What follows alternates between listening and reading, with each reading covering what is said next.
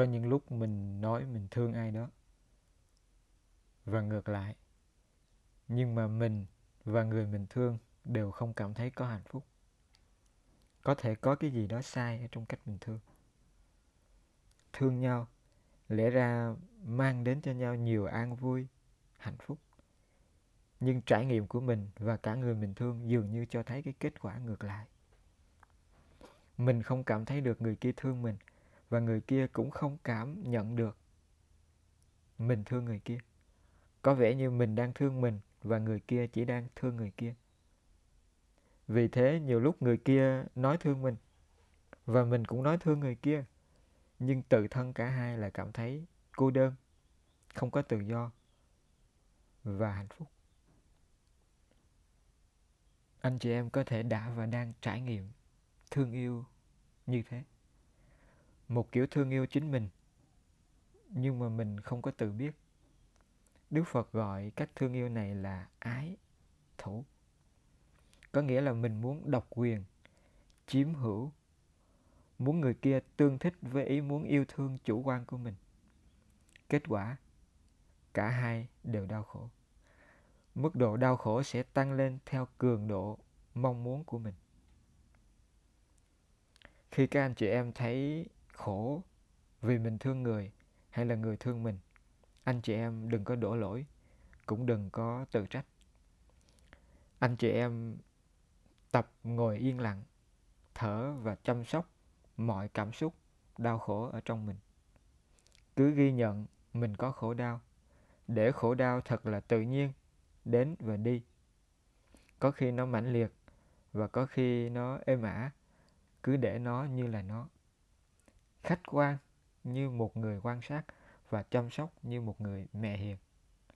Anh chị em sẽ phát hiện sự thật vô thường bên trong tất cả cảm xúc.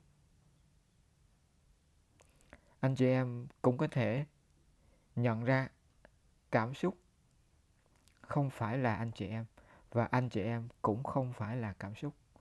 Anh chị em độc lập với cảm xúc. Lúc này anh chị em có thể thấu hiểu khổ hay vui, cay đắng hay ngọt ngào. Tất cả chỉ hiện hữu khi có điều kiện vừa đủ. Không phải tại ai cả, và cũng không có cảm giác nào hoàn toàn là vĩnh cửu. Anh chị em có thể buông xuống được nỗi khổ ở trong tâm mình. Khi buông được nỗi khổ trong tâm rồi, anh chị em có thể nhìn lại anh chị em hành động với người bạn mà mình thương. Anh chị em tự hỏi, anh chị em có biết cảm xúc của người bạn mà mình thương không?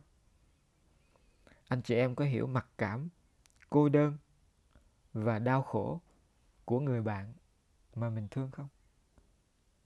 Anh chị em có quá chủ quan trong biểu hiện tình thương của mình không?